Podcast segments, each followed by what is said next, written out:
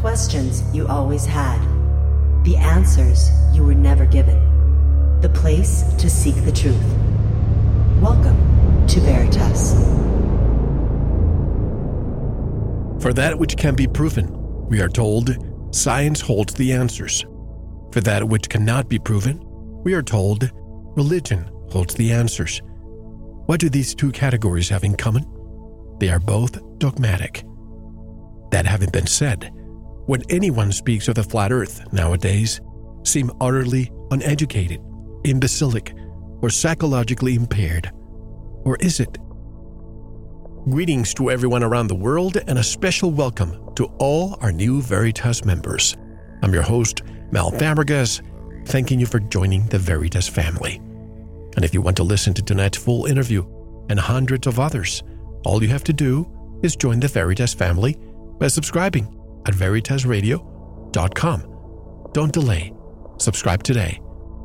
And if you want to get in touch with me, want to be a guest on this radio program, or have a guest suggestion, just click on the contact button of our website at veritasradio.com. I always love to hear from you.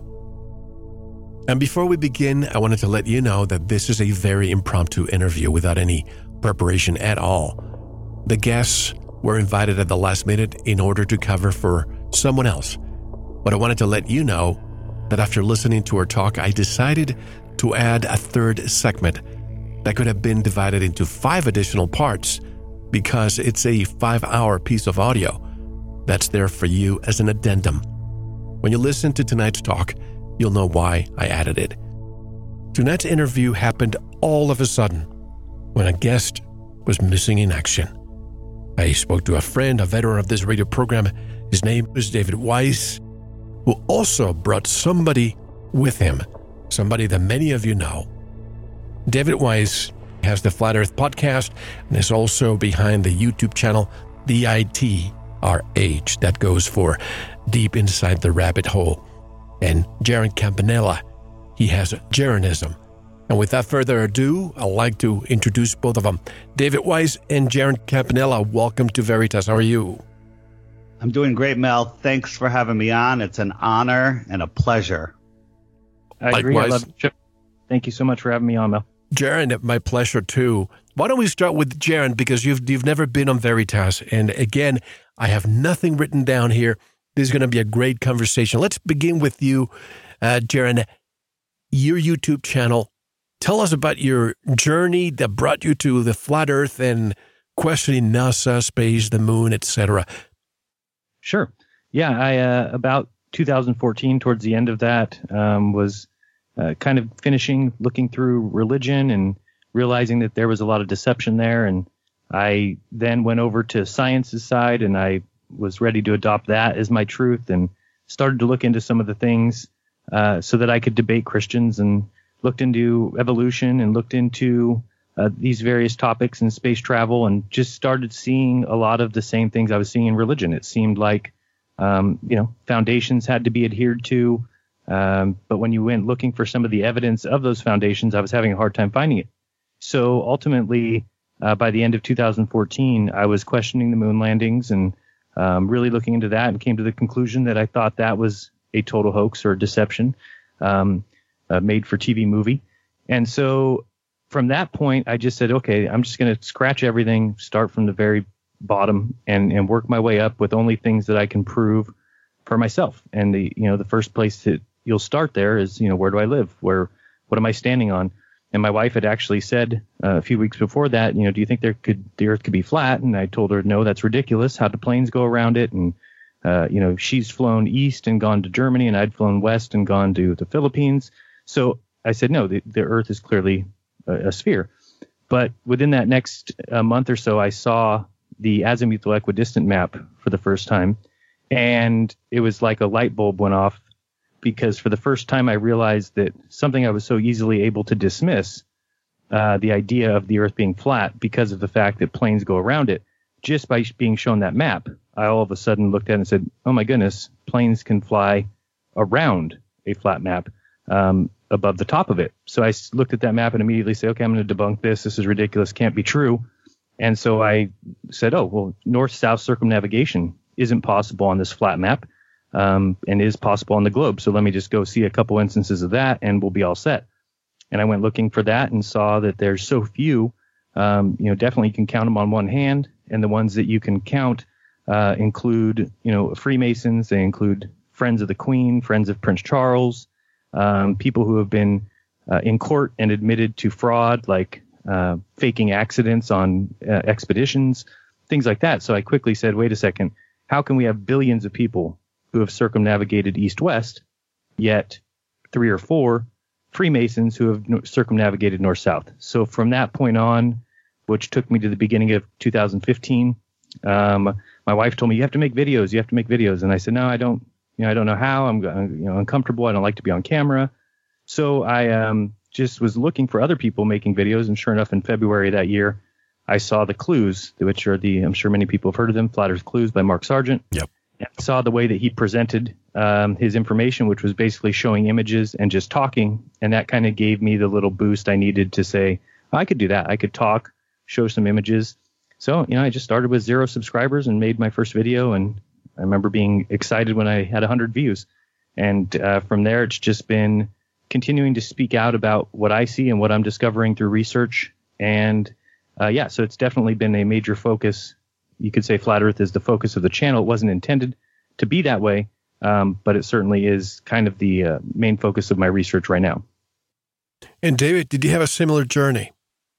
Uh, absolutely. You know, I did the Deep Inside the Rabbit Hole conspiracy podcast for uh, three years and in, the beginning of the third year, I started getting uh, messages from listeners saying, "Hey, check out this flat Earth stuff." Emails, posts on our Facebook, and I would just delete them.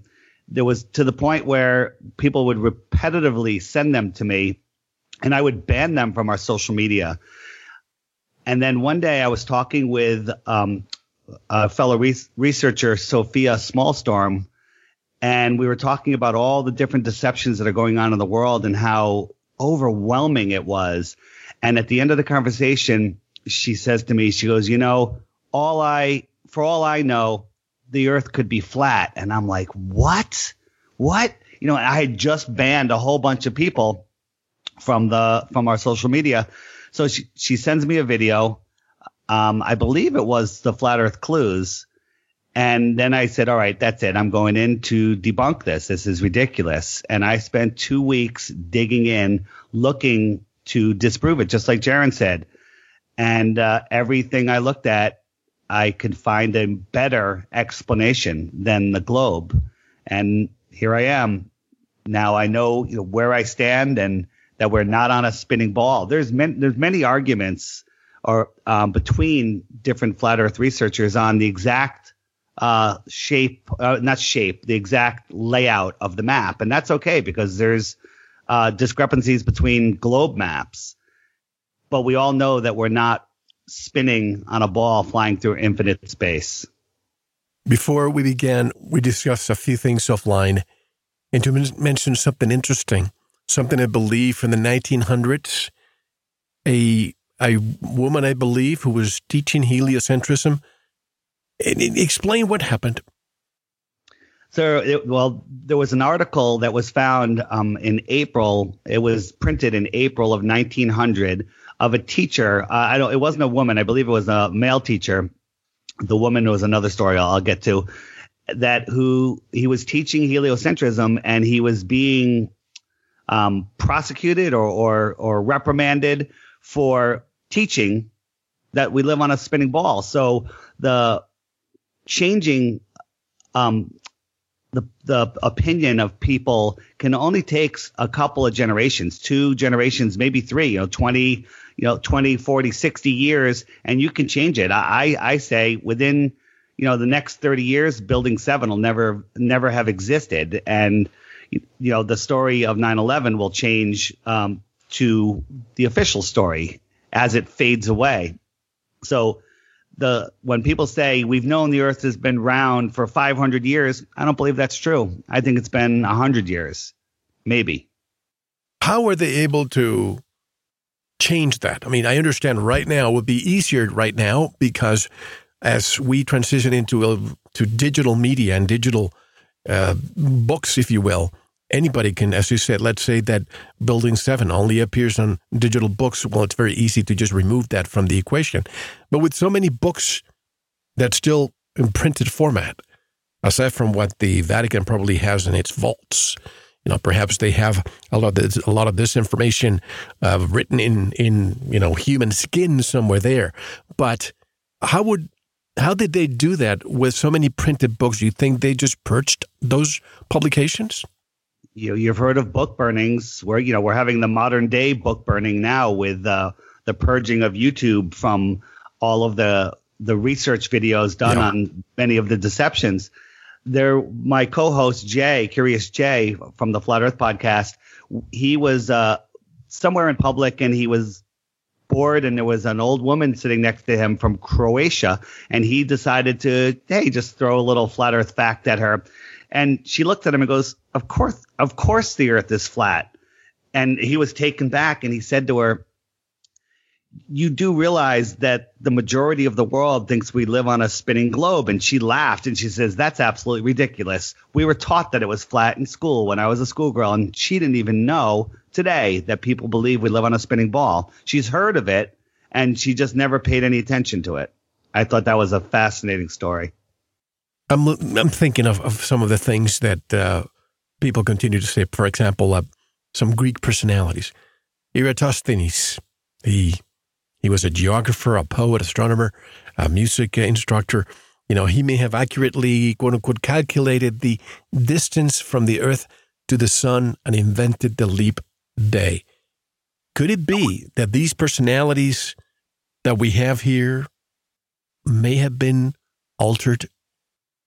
Uh, I certainly think so. Um, when you look back at you know some of their writings, for instance, uh, Aristophanes or uh, coming up with the circumference. Number one is he would have to assume that the Earth was a ball uh, in the first place, and then he would have to assume that the sun rays were hitting parallel, but also assume that the sun was an infinite distance away. And those things are just not even possible because at that time they thought that the sun went around the Earth, and they would be smart enough to recognize that something an infinite distance away would not be able to move around the Earth in 24 hours. So the whole thing is kind of a mess. But even if you look at people like uh, Hero, or I think he's also known as Heron. But he wrote, he is also from Alexandria, where uh, Aristophanes was supposedly the librarian at the uh, the Great Library of Alexandria, and it was just a uh, hundred years after uh, Aristophanes' time that Hero wrote. And in his books, he covered the same subjects of geography and um, math and, and things like that, but he never once mentions Eratosthenes at all, which is a crazy thought. That'd be like a you know a basketball player going to North Carolina and then playing for the Bulls and writing a book and never mentioning Michael Jordan throughout the whole thing. It's it's just not possible. It's going to be mentioned at some point in that conversation.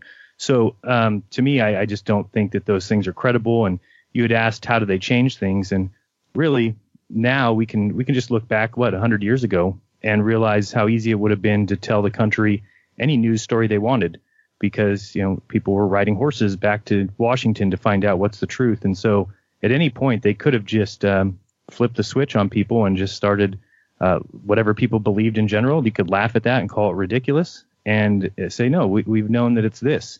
And people would believe it. I mean, if there's one thing we've noticed, it's that uh, humans are very believing, very trusting, and often are taken advantage of for that reason. A new study shows is all you have to say in front of a sentence, and people believe it. Uh, and when they go to children and adults and say, "Oh, we've known this, excuse me, for 500 years." Um, they just believe it, and oh, we've known it for 500 years. I'm not going to question it because I don't want to look like an idiot. So it's peer pressure. It's the herd mentality. You know, many people say those people who believe in the flat Earth are just nuts. Uh, you know, some people say great minds think alike. I always say great minds think for themselves. And for those people who continue to write to me saying, why are you touching this subject? Let me just say something really quickly here.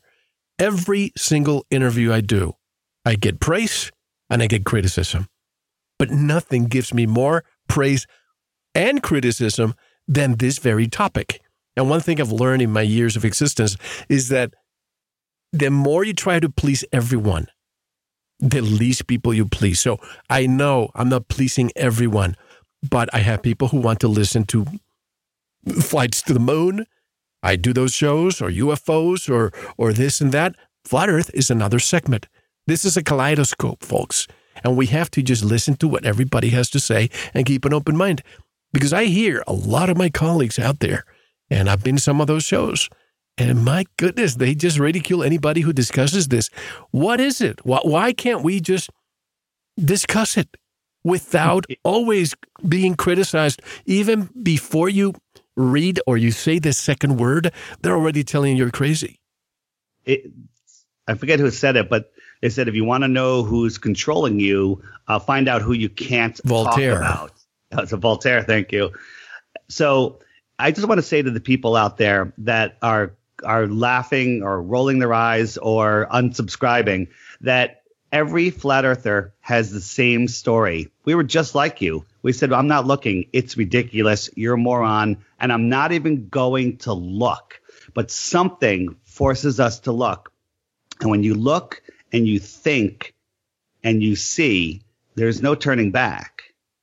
So I, am warning, I'm warning anybody that wants to debunk the flat earth. I'm going to do something um, that wasn't done to me. I'm warning you. If you look, there's no going back. It's like when Morpheus gave the red pill to the red pill, blue pill offering to Neo, and he warned him. He said, if you take it, there's no going back. Well, that's how flat Earth is. Once you see it, you can't unsee it. Once you become a flat Earther, you never, you don't switch back. Yeah, a lot of people give me a hard time. Why are you doing this? And how could you uh, keep talking about this subject, and it's it's because I have to because the research that I've done has shown me that this is a deception um, on the highest level, and I could never go back to just um, trusting men who tell me I'm spinning, but I'll never feel it, that I'm flying through space, but I'll never realize it, that the sun is a million times the size of the Earth, but I'll never witness that. Um, all these things are nothing more than words and mathematical equations that have no effect on my life. And once I realized that and realized, well, they could tell me anything. They could say I'm spinning at 7 billion miles per hour and I wouldn't be allowed to say anything because I don't experience it. But they would just say, well, it's because the atmosphere is velcro to the earth as it spins. And that's why you don't notice it. And the reason that the stars don't change is because they're so infinite distances away. I mean, anybody who thinks that when you look at stars, you're looking at suns 25 trillion miles away or further, simply is trusting the words of men. They're not trusting their experience. They're not trusting um, their observances. They're trusting men who are telling them that that is the case. And those men have never been there. They've never measured it with a tape measure. They've simply trusted the words that they've read in a book. And so really it gets to the point where you're like, there is no proof of these things. And I think an interesting quote, JFK said that conformity is the jailer of freedom and the enemy of growth. And I feel like people are just conforming to what they were taught, what they were told, what they think everyone believes, and that is really uh, harnessing or, or, you know corralling our idea of freedom. And if we're going to grow and get um, more advanced and to learn and, and uh, discover, well, then you need to be able to go outside the box sometimes and, and test the waters. And that's why they don't want people doing that because once you do go outside of this box and test the waters, you can never go back because you'll realize why they taught one thing as being extremely intelligent and why they taught another as being the most ridiculous belief of all time because you start looking into it and you realize those roles are actually switched. Mel, help me out. Who said, give me a child from birth to age seven and I, they, I will rule them for life or something like that? Was it a, a Russian scientist? Um, whoever it was, it was give me a you know a child sure. in their formative years and you can get them to become anything that you want. So when you're a baby, um, before you even go to school, you're watching Sesame Street. You're watching all of these shows, and they're all globe indoctrination shows. And then when you go to kindergarten, teacher has a globe in the front of her room and says, "This is where you live," and you're not allowed to question it. This is just the way it is. Every movie, every television show, uh, you know, global, global this, global that, global weather, and by the time you're old enough to think and question, that's not even something you're willing to touch because it's indoctrinated. It is a core belief that changing be really affects your ego because then you have to admit that you've been fooled, and some people just can't do that. I know one quote that says, I know nothing of hatred, intolerance, racism, sexism, bigotry, indoctrination, homophobia, and prejudice. I don't yet understand things like love, compassion, integrity, tolerance, human decency, and truth for the first, most important formative years of my life.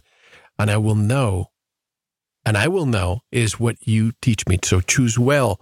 That's not probably not the one you were referring to, but I understand where you're coming from. And when we think of these conferences, let's pick on one UFO conferences. I've been to many of them. Sometimes you have 200 people, sometimes you have over a thousand people. This conference, this flat Earth conference, garnered a lot of media attention. I saw a lot of the, the, big media outlets discussing it, and 700 people. Is this the very first flat Earth conference ever, guys? This this is the first flat Earth conference, and um, I give it an A plus for what Robbie Davidson, the organizer, was able to pull off. Um, it's scheduled again for next year in Denver, and I think it'll be ten times better. Jeran uh, made a speech about NASA, which was fantastic, and um, it was really an incredible situation to be in, where everyone around you was a friend. Before you even met them, you just know that you have so much in common. And it was the most incredible experience I've had in a very long time. What do you think, Jeran?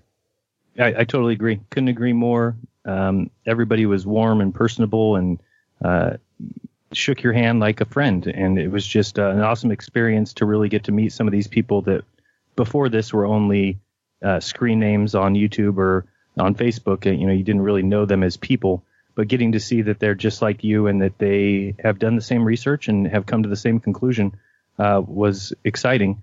And I think, you know, David, the, the quote you might have given was the one from Francis Xavier, which um, is a Jesuit who said that, you know, give me a child and um, I'll give you a man who believes basically whatever I tell him. And that's it. Yes.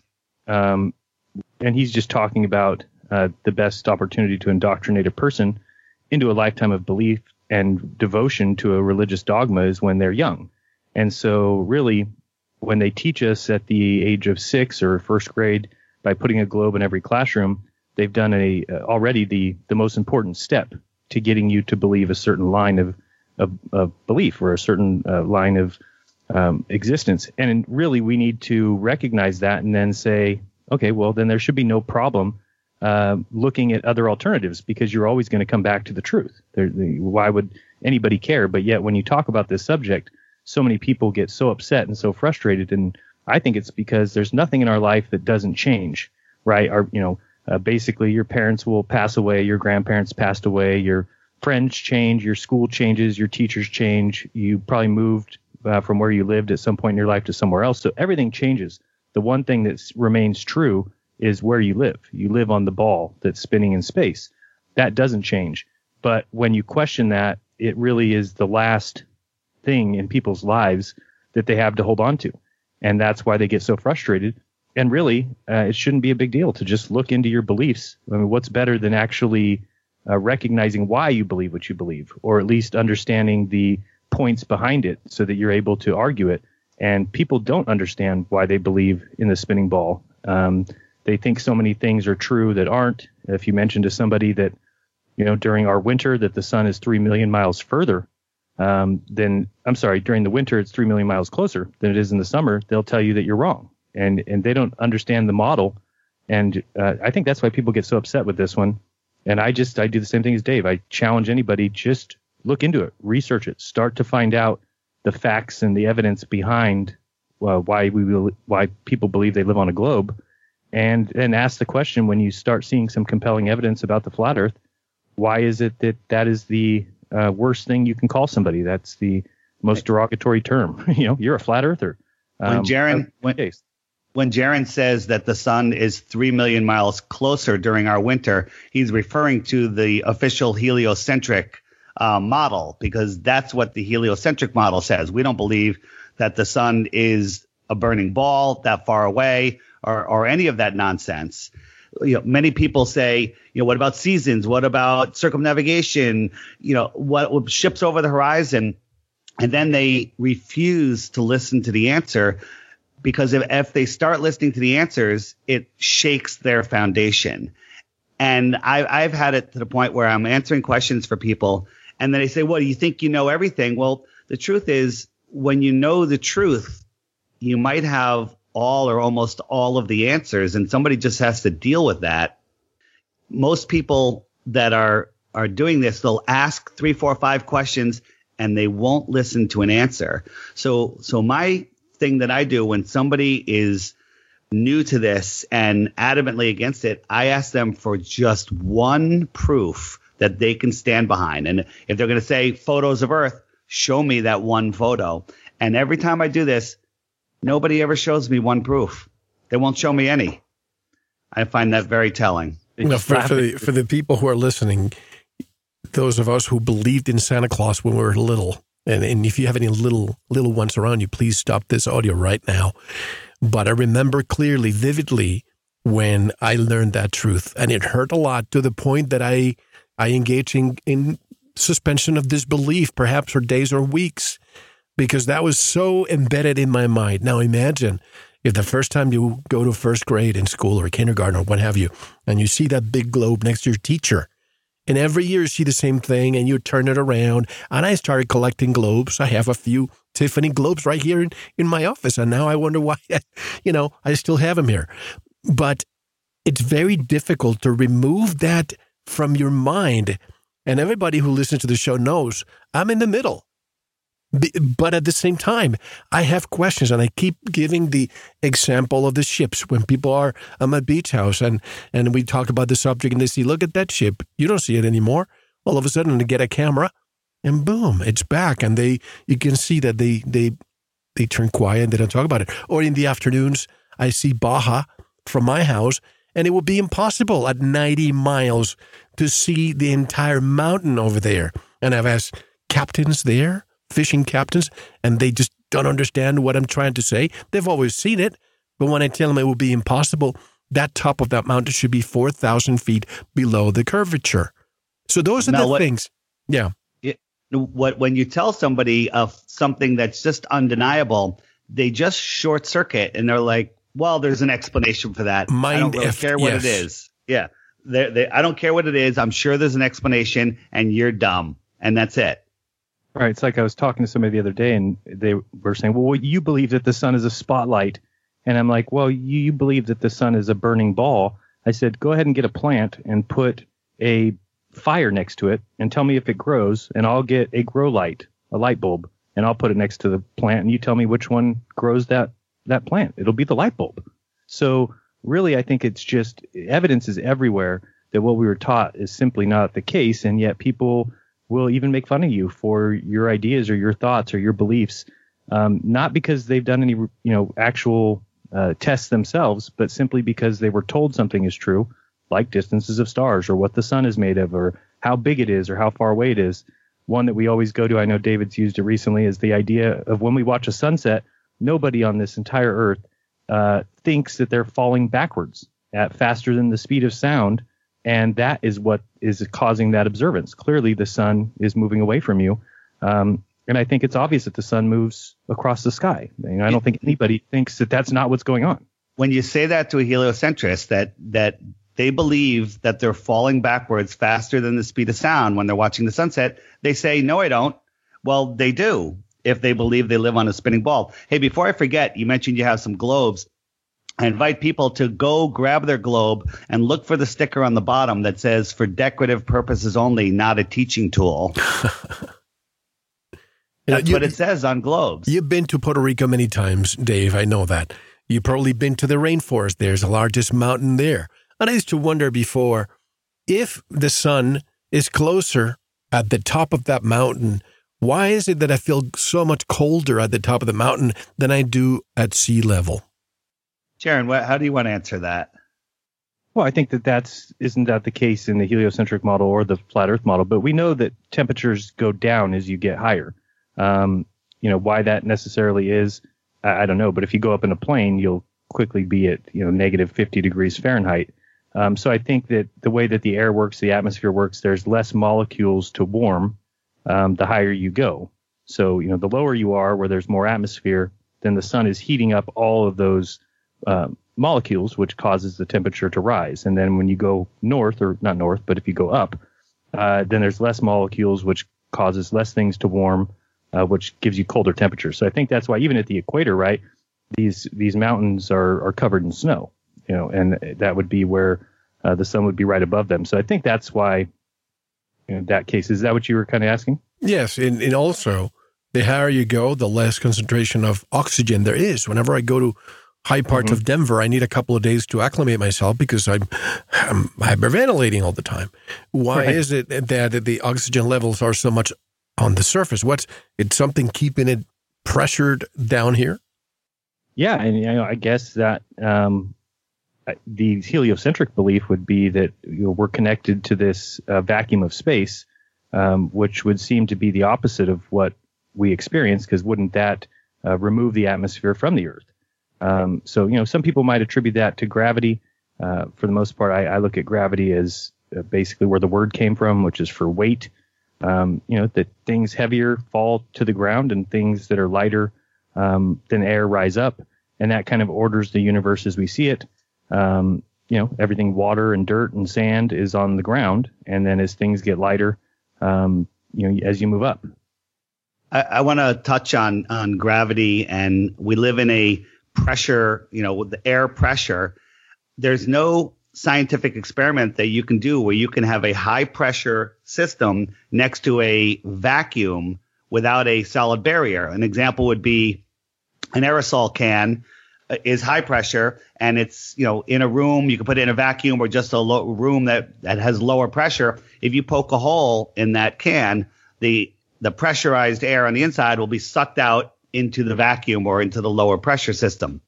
We are told that we live on this spinning ball where the gravity, the magic of gravity is holding the columns of air to the planet.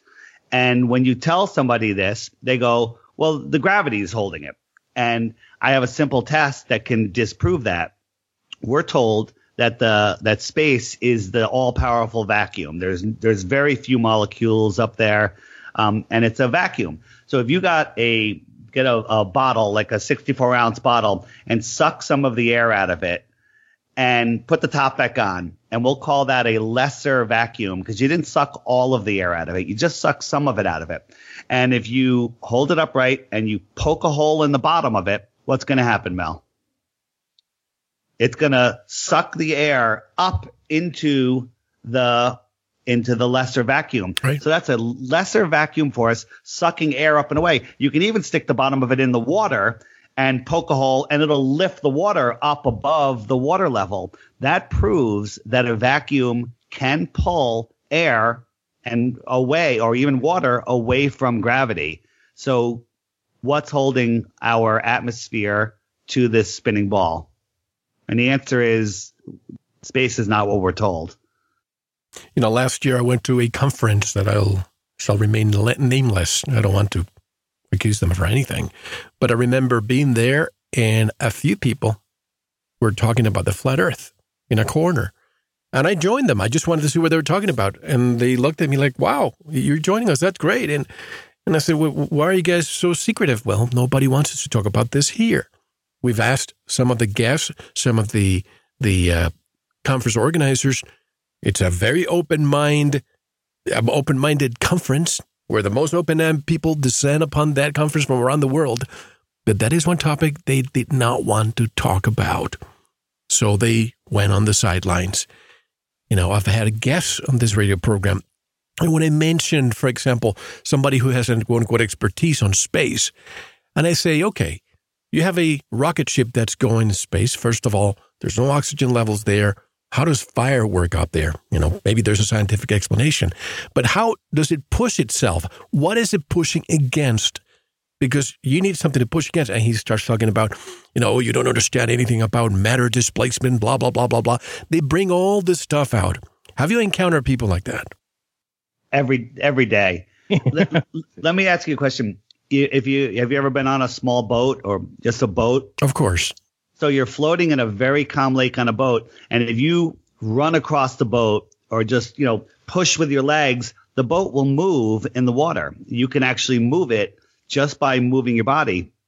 If you look at what's going on in the space station, they're going back and forth, pushing off of walls. One time they had a an astronaut in a gorilla mask and they were ch- a gorilla costume. They were chasing it around the station. Where is all of that force going? How come the space station isn't getting you know knocked out of its position. When the space shuttle used to go and and dock to it there's no torque no tension. How does it and that's all going at 17,500 miles per hour while they're doing that. If you really think about it it's just utter nonsense.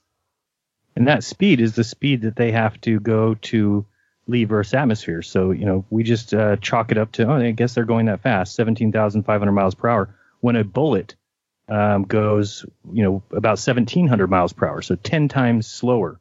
And when you start re- thinking about these things, and, you know, I watched a F 22 uh, Raptor uh, recently for an air show. I was right above my house. I was outside, outside filming it. And when you watch this plane doing these crazy maneuvers, I came in to learn a little bit about it and I saw that a lot of them have been grounded because these pilots were getting uh, they were going unconscious um, when they pulled a certain amount of G's, and these planes don't go um, faster than that bullet, really.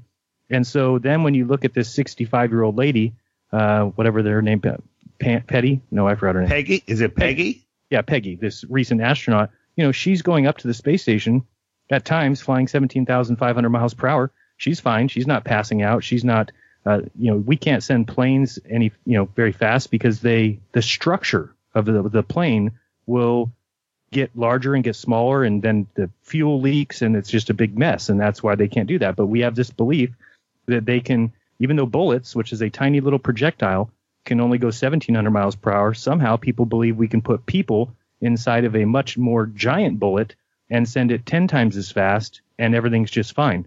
I think that's outrageous. 17,500 miles per hour is 90 football fields in a second.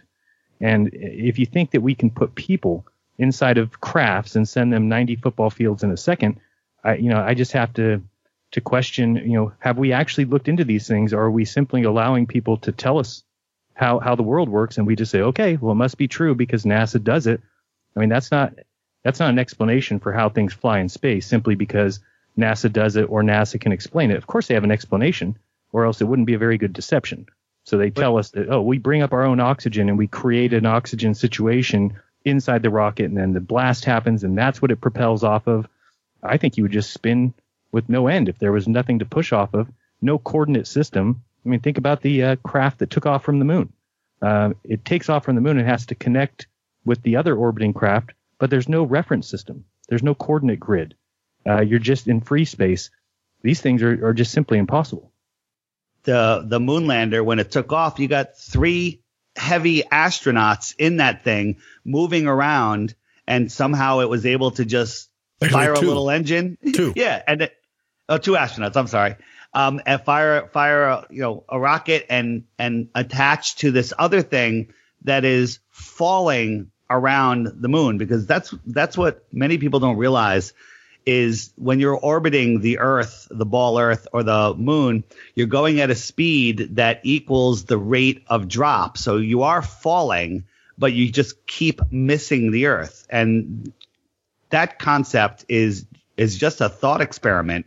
It, it has no basis in reality. Did you ever see any of you any footage or photographs of the lunar rover being unloaded from the module? Yeah, I've I've seen some stuff. It looks completely ridiculous, and it's so grainy and um, hard to even see what's going on. But I have seen them unloaded on the moon, and it kind of seemed like you could see the beginning of it, and then you see the the end, but it like unfolded like some origami thing. I don't know.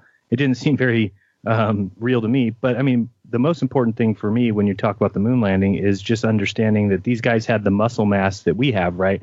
They weighed 200 pounds uh, let's say they have a 100 pound backpack on, so they're 300 pounds, but they're in one sixth gravity. So that brings it down to what, 30 pounds? Uh, you know, is that the, is that good math? No, 50 pounds. So imagine that you weigh 50 pounds, but you have the muscle mass that you have right now. You should be able to leap the the uh, rover. You should be able to jump 10 feet in the air. You should be able to not, you wouldn't lumber and move slower. You would move quicker. You would be able to run extremely fast. You'd be able to um, do crazy things that we should be able to watch in the footage and see them doing, but we don't see it. It looks like they are in slow motion. It looks like they're lumbering. That's not at all what would happen in one sixth gravity. If you had the muscle mass that you have, you should be able to to be flying around like crazy, and they're they're not. They're it looks like it's in slowed down um, motion, and even the voices that you hear if you listen to the you know the tapes, it doesn't it doesn't match their their movements. Meaning, it almost seems like they added the audio after the fact because you'll see people fall down, you'll see people lifting something or doing, and you never hear these sounds that you would hear. Just like when it landed, you hear Neil Armstrong and Buzz Aldrin talking as if they're in a room, not with a engine blasting right underneath them. They're talking about you know two seconds, all right, 500 feet, two, you know, there. Where's the sound of the engine that is firing right below their feet? It's it's completely a made for TV movie. This is something that I've discussed with many people. The part about how if what is it? We were one sixth the weight, I believe, uh, on the moon. Therefore, yeah. shouldn't it be faster, not slower. And I think this is where Kubrick and Space Odyssey 1999 comes to play. That a year before they played that movie and they just look, you see the slow movement in space and they wanted to plant that seed and acclimate people so that when we quote unquote went to the moon, we behave the same way. Exactly. It's hard to fake fast movements, but it's easy to fake it slow. Hey Mel, let me let me ask you something. If see if this makes any sense. If you and I went, we were the first people ever to go 240,000 miles away from the Earth. We land our craft on the moon. We get out. What would be the first thing that we would look at or see or comment on? It would to me it would be the Earth. Yes. And if you go back and look at the transcripts between Buzz Aldrin and Neil Armstrong, not one time that they were on the moon did they ever mention the Earth. That to me tells me they were on the they were on the earth. Great That's point. Great point because and this is another one. And again, folks, listen to this. When you see this little blue marble, this little picture that came from Apollo 17, it's 1972, and when you see the little blue marble there.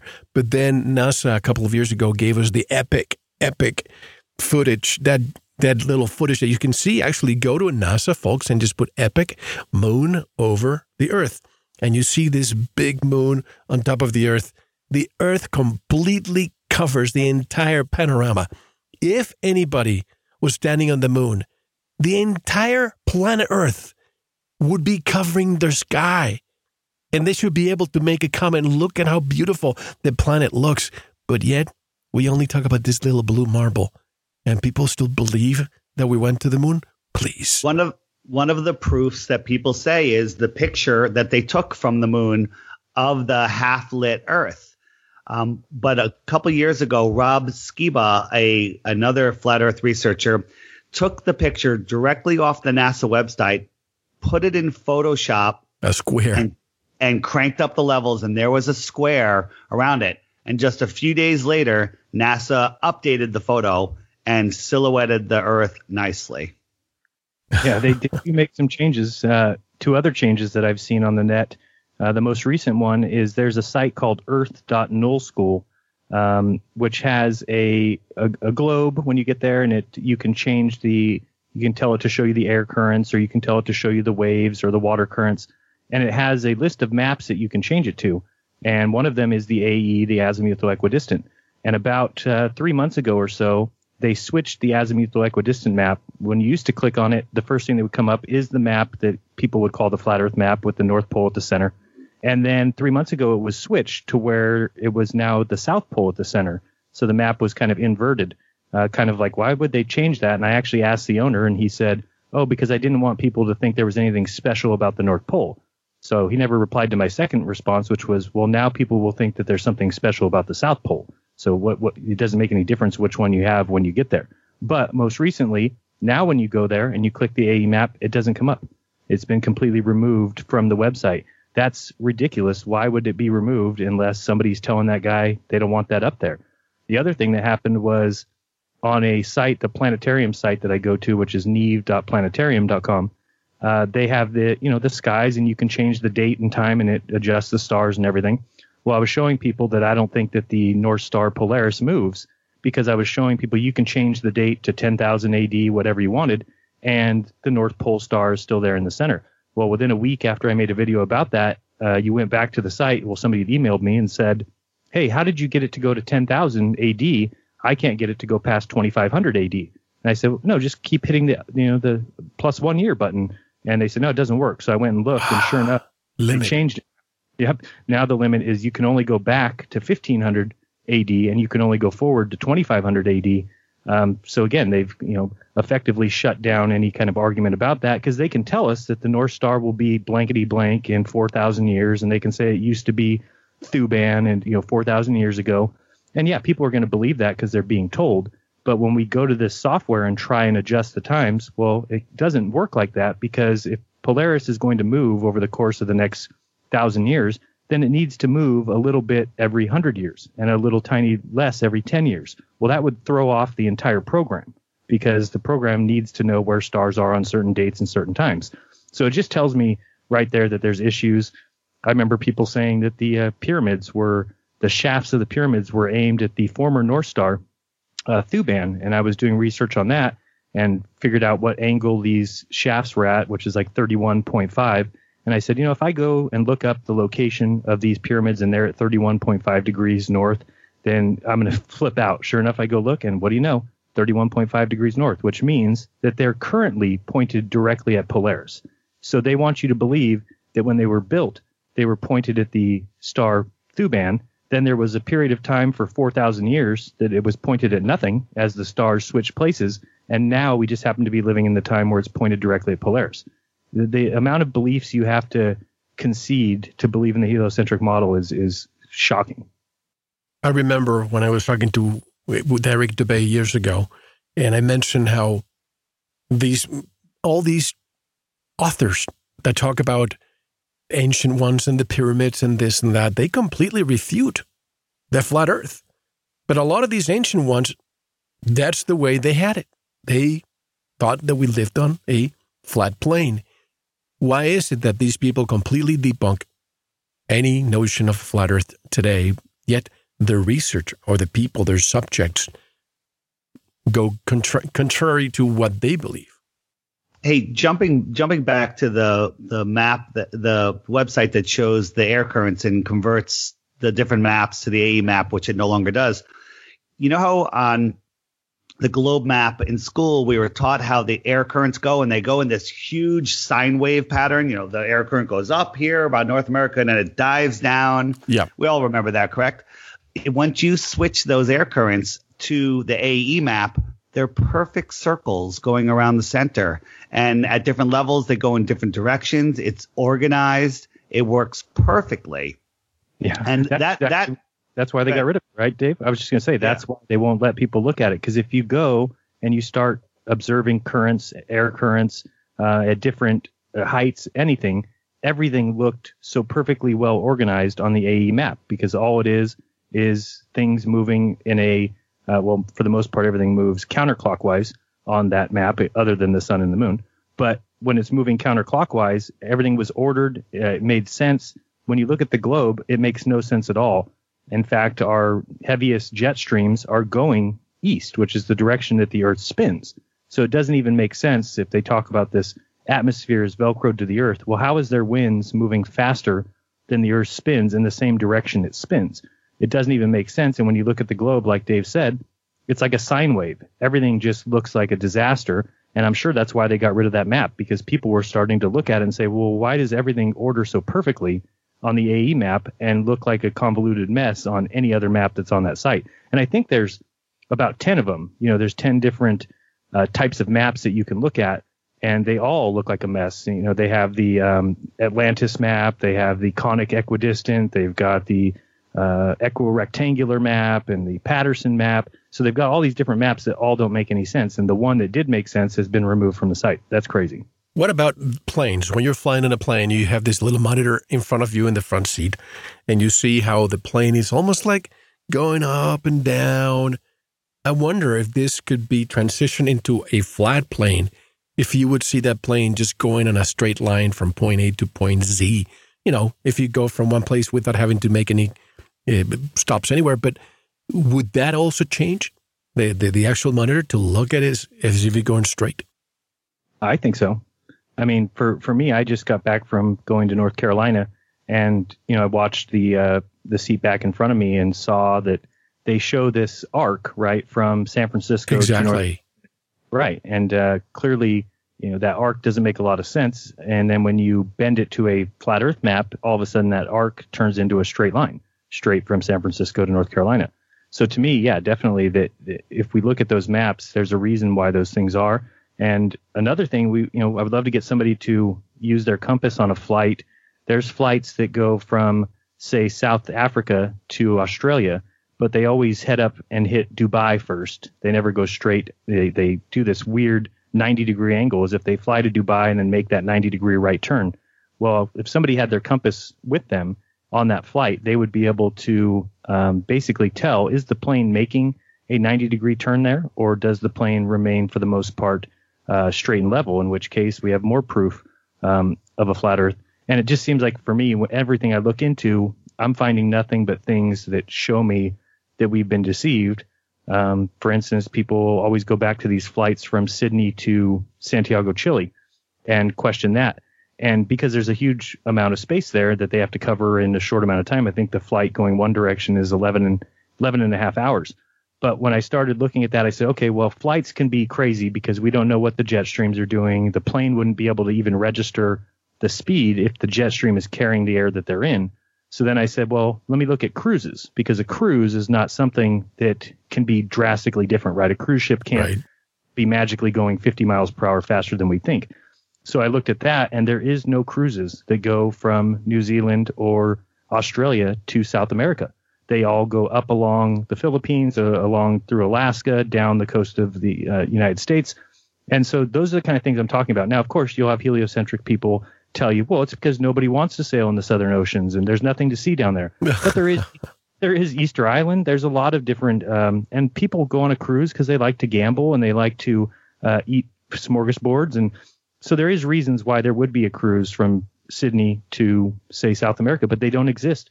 Also with the underground cables that you know people think our internet comes from the sky when we all know that there's these underground sea cables or undersea cables that have been run since the early 1900s and when you look at that, there is no cables run from New Zealand or Sydney to South America.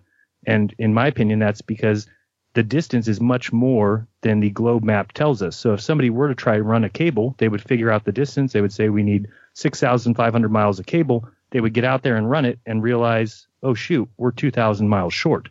What happened here? How did this happen? So rather than that, they just make sure all the cables run up north and then across because in the north the map is basically the same whether it's a flat earth map or a globe there's not much change and that's why that's where all that stuff takes place what about all of go ahead uh, dave no, i was just going to say for those those that don't realize it all of these crazy flight paths and ship paths are straight lines on the flat earth map what about gps for example no forget about gps for a moment but people who have the satellite a dish network or what have you, and they're pointing at a certain direction in the sky.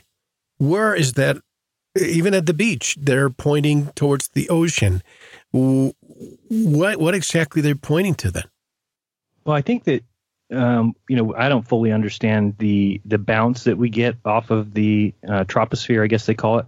And so, really, technically, if you were to send a DirecTV signal from a certain location and bounce it off of the sky, at wherever people point, pointed their disc, their dish, sorry, uh, as long as that's where the exact point of the bounce was, then they would pick up that signal. So to me, that's not out of the question by any stretch. Also, the idea that we've seen many uh, balloons come down and attached to the bottom of the balloon is this huge satellite. And they, they didn't tell us these things. Now, slowly, these things are starting to come out. Dave and I went to the Natural Science Museum in North Carolina this this past week, and even they had this whole section set up that was talking about these balloons that they're using now to go up and get these weather patterns, which is just crazy because it wasn't discussed before. But they've been sending up balloons, uh, 50 a day, NASA admits, uh, since the 70s. So these balloons are up there and they can carry 8,000 pounds. And for anybody who doesn't know, that's about three small cars um, that these balloons can carry. And they also can control them to the point where they can keep them in the exact location. If they start to float in any direction, they can just adjust it. If it starts to sink, they can release a little canister of um, you know helium or a little canister of hydrogen, and then if it's getting too high, then they just vent a little bit, and that can all be done with a computer program that no no human even has to watch over, and these balloons would just stay in that location. So we can either believe that that something so inexpensive as a helium balloon can carry this apparatus that they can keep in the same location, or we can believe that you know 4,000 pound uh, metal boxes are somehow orbiting the Earth at the exact speed that the Earth is orbiting or spinning, and they're 25,000 miles away. I mean, that's what people think GPS is. That, that these 25,000 mile away satellites are sending a signal that you have to time by the speed of light, even though it's going through the atmosphere and it might hit a cloud, which would slow it down. None of that stuff matters because obviously our GPS tells us exactly where we are. So doesn't it make more sense that it's simply simply triangulating with ground-based stations that are a few miles away from you, not 25,000 miles away, and it just so happens to be orbiting at the perfect speed. And we, we just give these guys too much credit, in my opinion, um, rather than realizing what makes more sense and what would cost less money. Uh, but they charge DirecTV $350 million to put up a satellite in the sky, which causes everybody who has DirecTV to pay $100 a month to access this signal. So does that make more sense, or does it make more sense that we put a balloon up that basically can do the same thing for one one thousandth of the cost, and somebody's pocketing the rest of the money and making us spend money that we don't really need to spend. I mean, think about that. There's cables going to all of our houses. So why is TV have to charge us money anyway? They're already ran. The cables are already run. We can have free internet. Just everybody just have the internet, but it's not the way it works. I was doing some research on on DirecTV, and they have their own towers now that are that actually have you know there says DirecTV on them that are dedicated to them because they say it's cheaper to send it through a, a ground based system. And if you look at all of the dishes around me, they're all pointing parallel with the ground almost. They're not pointing up at the sky. So the thing that got me is uh, when I used to go to the Caribbean a lot, um, long before DirecTV was out, my father's home down there had one of those giant dishes on his, you know, like 12, 15 feet wide dishes, and you would actually move it to get different channels. So right. uh, I think that they they send a signal up to whatever you want to call the sky, and they're bouncing signals off of different spots, and you can hone in on them but I, I truly think that the DirecTV that people see now is coming from cell towers. I also find it interesting as soon as you get offshore in an airplane, the DirecTV turns off. Well, could it be, Dave? Bear with, bear with me for a second. For, forget about satellites for a moment or balloons, but we've all heard about a ham radio, and they say, oh, it's bouncing on the atmosphere. If there is indeed a firmament, why couldn't we point our little dish towards the firmament. If they tell us, oh, point it at a certain degree, that signal is just bouncing up and then down to the receiver antenna, wherever, you know, satellite TV comp, I mean, quote unquote, satellite TV companies, Dish or what have you, they have their central, you know, location. So we're actually bouncing up and it goes down and up and back to us. Wouldn't that be more accurate? Sure. I think there, there's, I don't know exactly how they do it, but that could be part of it for sure. Now, I used to fly planes before, and I have to tell you, even back then, I never even occurred to me to detect a curvature. But you know, from my pictures and and looking at the horizon, I never saw the curvature. However, if you're just flying straight and level, why is it that you don't have to point the nose down every so often? That one, question number one. And question number two, if I'm going east or west, what happens if I put autopilot, go to, you know, whatever XYZ degree? Would I escape to the outer edges of the South Pole, if you know what I mean, the ring, or am I going to be going around in a circle? So when you're traveling east or west, you're traveling in a circle around a magnetic center point. So our North Pole is at the center of the flat Earth, and when you're in the the the northern part inside the equator on a globe or a flat Earth, when you're heading 90 degrees east or 270 west, you have to constantly turn towards the north to maintain that heading. Because if you keep going dead reckoning straight, you're going to go away from north, and that's south. And and people say, well, that's not true. You know, they, that that that doesn't happen, and therefore the Earth is a globe. There's many reports of ships captains wondering why they have to constantly correct to the north, and they just blame it on currents or whatnot.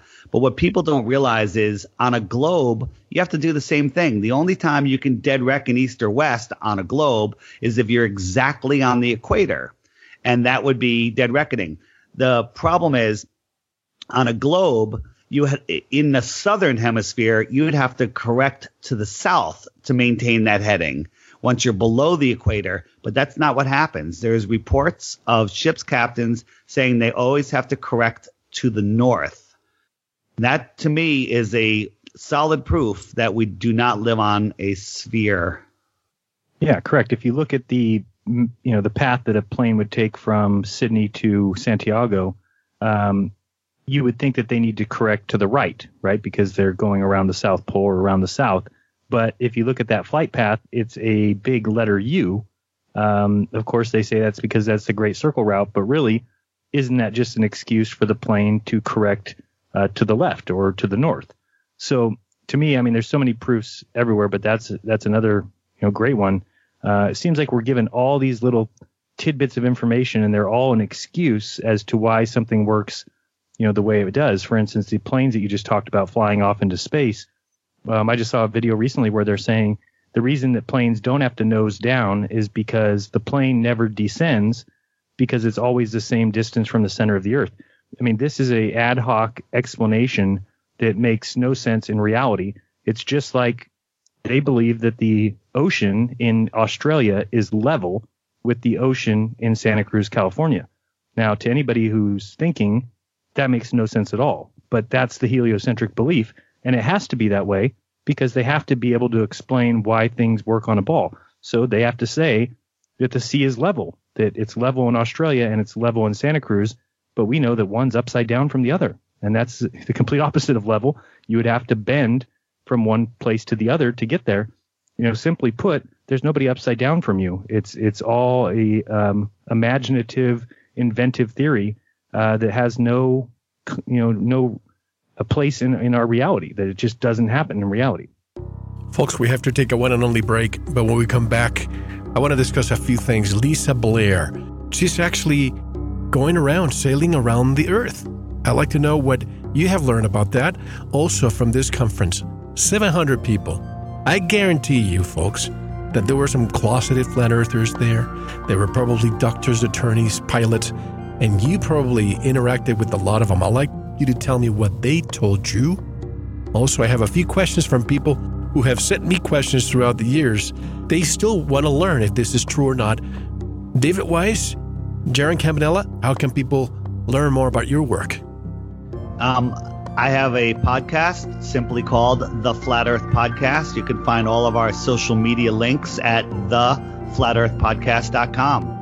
Uh, it's available for Android, um, iOS. It's on YouTube, The Flat Earth Podcast. That's it. And my YouTube channel is DITRH, stands for Deep Inside the Rabbit Hole. It's a great place for people that are just learning about Flat Earth because I have over 100 videos and almost all of them are under five minutes long. With with today's short attention spans, it's a great way to to introduce somebody to the concept, and then they'll be willing to watch one of Jeran's videos, which are quite much, quite longer. Yeah, I tend to uh, be a little long-winded sometimes. Um, yeah, but I've got 320 videos on my uh, channel, which is Jeranism, J E R A N I S M. Uh, you can also go to jeranism.com and right now, uh, I have a little link on my site that goes to my SpeakPipe, um, or you can just go to SpeakPipe, speakpipe.com slash Jeranism, and you can leave me a 90-second uh, message, And I've promised everyone that I will reply to every single message because it tells me that you're real. It's easier for me to do than um, trying to read through a bunch of emails, uh, some of which I don't think are even sent by uh, necessarily real people. This way, you can call, leave me a voice message, 90 seconds, and you can get a guaranteed response, which is just me re- replying in voice for 90 seconds. So, uh, yeah, check that out. Um, that's at my site, jeranism.com. Appreciate it, Mel. Thank you both. Folks, don't go anywhere much more when we return. We also have a discussion that I'd like to have with them regarding the formation of our continents, formation of other puddles around us. How could that happen? The aurora borealis, a question that a lot of people have, and we've done in the past, but I'd like to revisit that. This is Mel Fabregas, and you are listening to Veritas. Don't go anywhere. Thank you for listening to the first part of this very important Veritas interview. To listen to the rest and all of our material, proceed to the members section or subscribe at veritasradio.com. Don't forget to visit the Veritas store for MMS Miracle Mineral Solution, pure organic sulfur, and other great products. Thank you.